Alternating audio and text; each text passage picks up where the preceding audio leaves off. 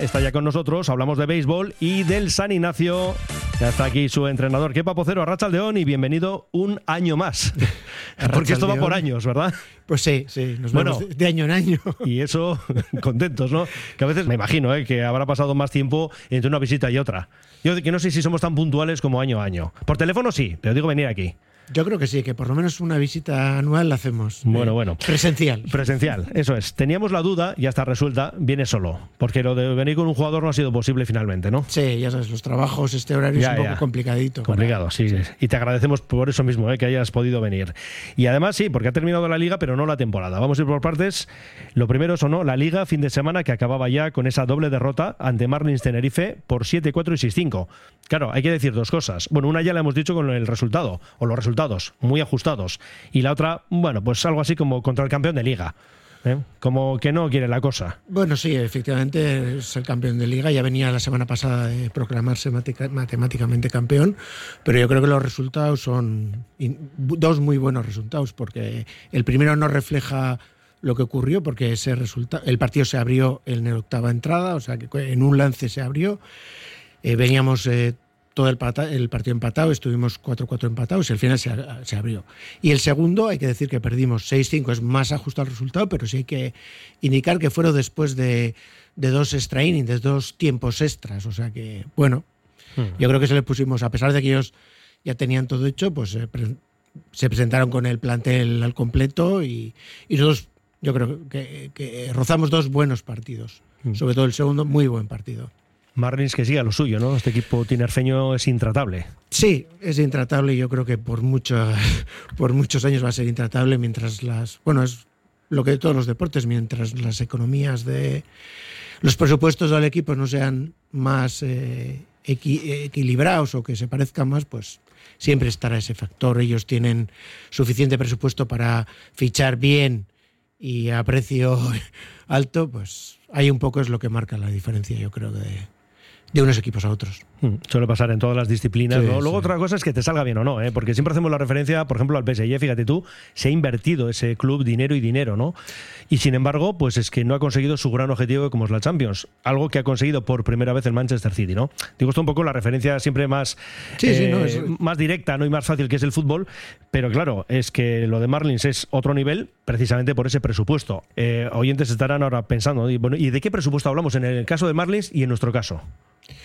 Pues yo creo que Marlin estará rondando eh, los 400.000 euros, que es una cifra muy no, no, es una cifra importantísima para este deporte. Y el nuestro, de toda la estructura, está en el torno de los 190.000 euros. O sea que la diferencia es abismal. abismal. Claro, es la mitad, pero con eso se puede hacer mucho más, ¿verdad? Y a la vista está porque es lo que hace el equipo canario, el club canario, y nosotros pues llegamos a donde llegamos, que ahora lo hablaremos, que está muy bien, ¿eh? Pero claro, ahí está la diferencia. Sí, sí, sin duda, sin duda. Es una una cifra astronómica. De hecho, piensa que sería un segundo presupuesto para el San Ignacio cualquier otro club de modesto de la división. O sea que mm. no tiene nada que ver. Segundos, no, terceros en liga. Yo es que quería ver un poco más arriba. Yo también. también Digo, porque hemos hablado de Marlins intocables, intratables. Y bueno, pues por lo menos segundos son los primeros de los mortales. No, bueno, está Astros Valencia, que será, por cierto, el rival de la Copa en esa eh, final a cuatro que tenemos por delante y de la que hablaremos. Terceros en liga, que también está muy bien. Sí, no, sin duda, terceros en liga y ya creo que es por el quinto año consecutivo en esta posición, pues yo creo que hay que eh, valorarlo en su justa medida y y el San Ignacio que repita en esta posición tantos años seguidos, pues es un. Para nosotros, yo creo que para nosotros, y cualquiera debe eh, pensar que es un, logro. No es fácil ser tercero, ser primero, digamos, de los torpes. Creo que tiene su mérito. Sí, porque los otros dos, al igual que hemos hablado de Marlin, Astros, es lo mismo. Es, lo mismo. ¿eh? Tiene el mismo presupuesto. Lo que pasa que no sé si no aciertan con, con los refuerzos, los fichajes, pero año tras año parece que, que ese año va a ser el de Astros, pero siempre aparece la cabeza de Marlins. Y entonces, eh, a lo que íbamos, mm. que era nuestra tercera posición, yo creo que es muy meritoria, muy meritoria porque no es sencillo mantenerse tantos años eh, en esa tercera posición y, hacerlo que yo creo que con solvencia. El, el, balance final de 20 victorias y 10 derrotas yo creo que da un poco a las claras, de los cuales de las 10 derrotas, 8 son con los dos primeros clasificados, pues hemos dejado, si es verdad, hemos dejado dos partidos por el camino. Pero bueno, eso entra dentro de, de lo razonable, ¿no? No. Pues son, como bien decías, ¿no? varios años seguidos ya con ese éxito y las claves ya no te pregunto solo por este año, porque si es algo repetido hay que hurgar un poco más y darse cuenta del buen trabajo que estáis haciendo, ¿no? Sí, yo creo que eh, estamos un poco recogiendo los frutos de años precedentes y yo creo que también tiene mucho valor el hecho de que no movemos mucho la plantilla. ¿eh? Nos, estamos, o estamos, nos podemos permitir estos eh, cuatro o cinco últimos años mantener un grupo bastante estable que tiene una edad, eh, pues digamos, yo creo que en, en, el mejor momento del deportista de béisbol, que son deportistas maduros, yo creo que la madurez en el béisbol te llega sobre el entorno de los 28, 32 años. Es un deporte que te puedes mantener el tiempo y que yo creo que el, mayor rendimiento de estos deportistas se consigue con, en esa franja de edad. Y hemos llegado a estos años con, esa, con un grupo importante de jugadores en esa franja de edad. Yo creo que está un poco por ahí y un poco en, en el latino de las tres, cuatro piezas que traemos de refuerzo, pues que hemos tenido suerte, que han salido bien, que están funcionando. Un poco por ahí yo creo que son las dos claves de, de mantenernos eh, en esas posiciones. ¿Efectivos de la cantera y cómo estamos? Bueno, un poco, yo creo que estaremos 50-50, ¿no? Yo creo que, claro, cuando hablamos de cantera, eh, yo creo que el concepto ese de cantera eh, de atleti no se puede trasladar. Yo en el concepto cantera entro los chicos que, se, que vienen de la emigración de Latinoamérica, pero que llevan con nosotros desde categorías inferiores, ¿no? de, cadetes, de juveniles. Entonces, eso también lo considero eh, cantera. No han nacido aquí, pero bueno, yo qué sé, se han hecho aquí, no son alguien más de nuestro pueblo. Entonces, yo creo que por ahí estaremos un poco en el 60% de mm. gente de cantera y luego pues el resto, esos cuatro o cinco piezas importantes que, son que vienen de refuerzo que año tras año nos vemos en la obligación de, traerlos si queremos mantener ese estatus de, división de honor y ser un equipo, bueno, de los complicaditos. Sí. Y digamos, no tiene tirón el béisbol para los de aquí, vamos a entender, no, los que han venido, eh, pero no sé, aquí no, no tiene tanto tirón el béisbol, ¿no? No, está complicado, no, no sé el motivo, pero yo creo que está complicado para todo, no solo para el béisbol, eh, yo creo que está complicado para la inmensa mayoría de los deportes un poco pequeñitos, minorizados, ¿no? No, está siendo fácil.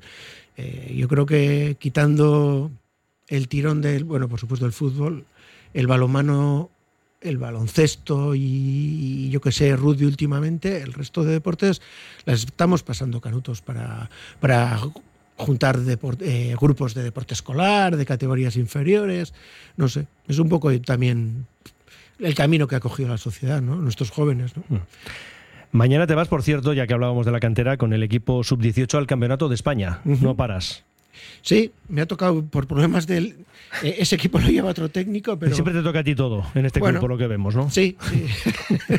bueno, también es un poco eh, el tema de la normativa con los técnicos, ¿no? Eh, exigen para estos, para estos campeonatos hay que tener titulación nacional nivel 3 y el otro compañero con el que comparto, pues su trabajo no me permite, me hubiese gustado librar.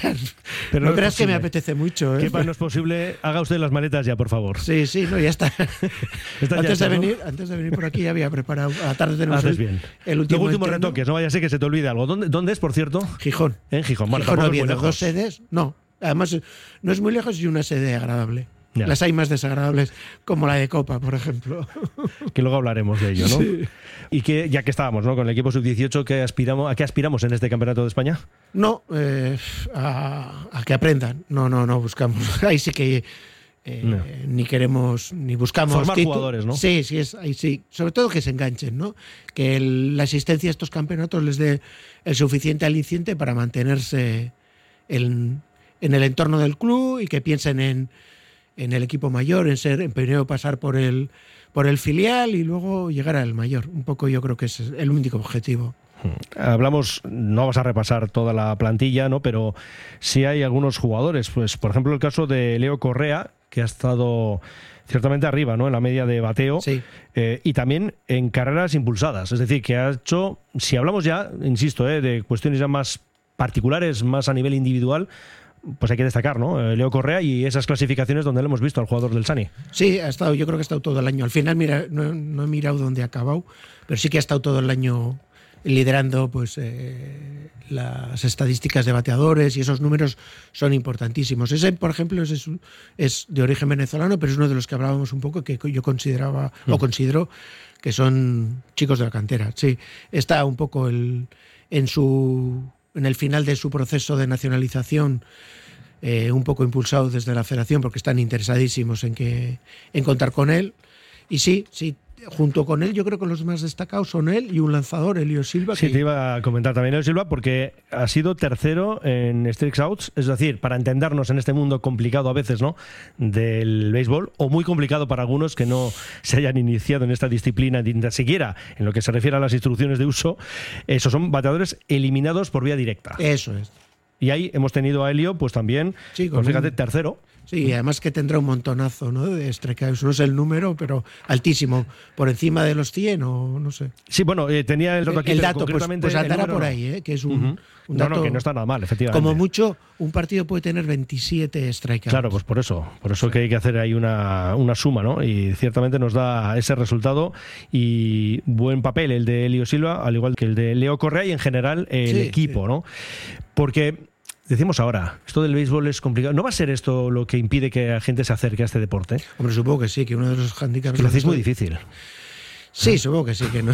Bueno, pero no creo que no sé, que los italianos o los holandeses sean más inteligentes que nosotros, ¿no? Y, ahí se acercan. claro, ahí hay eco para este deporte. Pero sí que es verdad que en Europa no acaba de calar, es un deporte que no acaba de calar. Yo creo que la, la complicación de las reglas, de la normativa, del por qué ahora corren, ahora no corren, es un deporte que tampoco tiene un...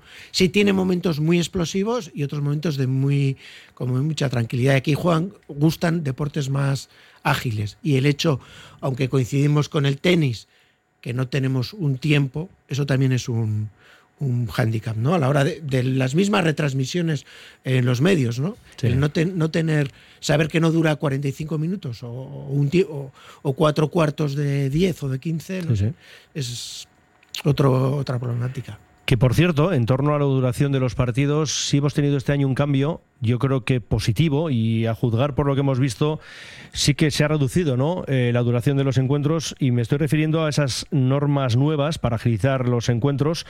Eh, sobre todo, bueno, se trata de eso, ¿no? De controlar los tiempos para que no se alarguen los turnos y todo esto. No sé, el balance, yo, a ver, te he dicho en un primer momento que me parece que ha salido bien, pero tú eres el más indicado porque sabes mucho más que yo de esto y porque efectivamente estás en los partidos, ¿no? No, no, sí se agradece. Yo creo que desde la grada lo tienen que agradecer. O sea, pero los que lo practicamos lo agradecemos que vaya mucho más ágil. Yo creo que es parte de, de, lo largo que. Porque es largo un partido de béisbol y hemos bajado bastante el minutaje de los. Creo que nosotros incluso hemos hecho un récord con Vila de Cans en 1.50 creo que hemos marcado el récord aquí en Bilbao, que es un tiempazo, claro. Te lo creo. Bajarlo de un partido que suele durar 2.45, 3 horas a 1.50 ha sido. Pero yo creo que la media de la liga está en, en, torno a los 2.20, hmm. que es importante bajarlo. sí. ¿Algo más cambiarías, ya que estamos metiéndonos en reglas, normas nuevas para agilizar los partidos o para cambiarlos desde algún punto de vista? Hombre, todo, eh, yo creo que todavía aún podemos bajar eh, ese, ese tiempo. Claro, implica gastos en lo económico, no poner relojes. Eh... pero no está mal, ¿no? Dos horas un poquito más de media ya. En referencia a lo que era, le habéis pegado un bocado importante. Sí, sí, no, cierto, cierto. Y bueno, es algo que viene del mundo del béisbol a nivel eh, planetario, ¿no? Y, yo creo que ha sido bien recibido. Yo creo que va a ayudar a, mm. que la gente se, acerque a las retransmisiones. tiene cosas muy positivas, sí, sí. En cuanto a la liga, por cerrar ya este campeonato y enseguida hablamos de la Copa, ¿qué nivel tenemos? se va manteniendo, hay problemas y por tanto va bajando a nivel general. Otra cosa es que Marlins pues siga al suyo, que no baje, vamos, ni, ni un 1%, ¿no? Ese nivel del que estamos hablando, pero en general la liga. Yo creo que este año ha bajado el, nivel. Se, se amplió la Liga 12 y esa ampliación a 12 yo creo que genera esos dos últimos puestos eh, genera un bajonazo. Yo creo que ahora mismo la liga se mueve a tres velocidades, los dos que hemos nombrado, el 1 y el 2. Yo creo que estamos luego un grupo que nos vamos hasta el, el 8, el 9 y luego una, el pelotón que realmente sus partidos pues no aportan mucho, pero yo entiendo que tienen que estar en esas, en esas divisiones porque ayuda a, la hora de, acercarte a, la, institución de turno o al sponsor de turno, no es lo mismo decir que estás en la segunda división que estás en la, división de honor. Yo creo que hay que darles margen a que refuercen, a que crezcan. Yo soy, desde el Sañezo somos más partidarios de mantener los 12, a pesar de, de esas tres velocidades que te hablaba, a reducirla. ¿no? Yo creo que es lo, eso y el aspecto arbitral, yo creo que ahí tenemos un gran problema. Así como el capítulo de anotación de, los, de las mesas han crecido mucho, yo creo que están, son punteros a nivel mundial los, los anotadores de nuestras ligas. El arbitraje deja mucho que desear, muy mucho, sí. Yo creo que eh, es muy fácil subir, subir a máxima categoría arbitral, se mantienen ahí sin, sin reciclarse, sin bajar. Yo creo que algo hay que hacer con, con el arbitraje. Sí, sí. Nos dice que un oyente, el béisbol, precioso deporte para practicarlo, pero muy aburrido de ver en la tele. Sí, sí, seguramente. ¿Estás de acuerdo? Eh, sí, sí. Es difícil decir que no. Claro, si, si eres muy... es bonito para practicar. Pues este hombre que o esta mujer que lo practica, yo creo que que para el público general es aburrido ver la tele, pero si él lo practica ella... añade, dice, en Venezuela, deporte rey, ahí lo aprendí. Pues eso, pero es el deporte rey en tantas partes, en tantos lugares, ¿no? O sea, algo tiene. Y verlo en el seguramente verlo en la tele sí que es aburrido, pero verlo en el estadio no. Claro, hay que acudir y, por ejemplo, la afición sí responde hasta donde podemos, claro, porque me imagino que no, vamos, no es masiva la afluencia de público, ¿no? No, pero este año ha crecido muchísimo. Bueno, porque eso está muy bien. Y, nos hemos quedado sorprendidos porque tampoco hemos hecho nada especial, pero yo creo que ha ido el boca a boca, sobre todo de la comunidad venezolana. Claro. Este año han aparecido por el campo la comunidad venezolana y la nicaragüense, ah. que han crecido mucho en nuestro Rialde. Y y ahí están. Oye, y en plan fanáticos, o sea, muy contentos de tenerlos con nosotros. Ah, pues claro que sí. Sí, sí. Queda la Copa, Final Four contra Astros Valencia. Es decir, aquí se trata de que los cuatro primeros de la liga se enfrenten primero contra cuarto y segundo contra tercero. Hemos terminado terceros contra los segundos que son Astros Valencia, que ya hemos comentado que es verdad que no ha acertado del todo con los fichajes, algo está faltando ahí en el club valenciano, porque Marlin sigue ganando ligas, pero hay equipazo enfrente. ¿eh? Sí, no, es un santo equipo, no hay nada. Ah, por ese lado sabemos a qué nos vamos a enfrentar. Además, no hemos tenido muy buenos partidos a lo largo de los, cuatro, las cuatro veces que nos hemos enfrentado. Las cosas no han salido muy bien. Aquí en Bilbao, horrible. Tal vez nos pilló muy al arranque de la temporada, que como al no poder hacer una pretemporada por nuestro clima, pues se nota. Nosotros yo creo que la pretemporada lo hacemos en las tres, cuatro primeras jornadas de liga. Y nos visitó, me parece, si no recuerdo mal, la segunda jornada.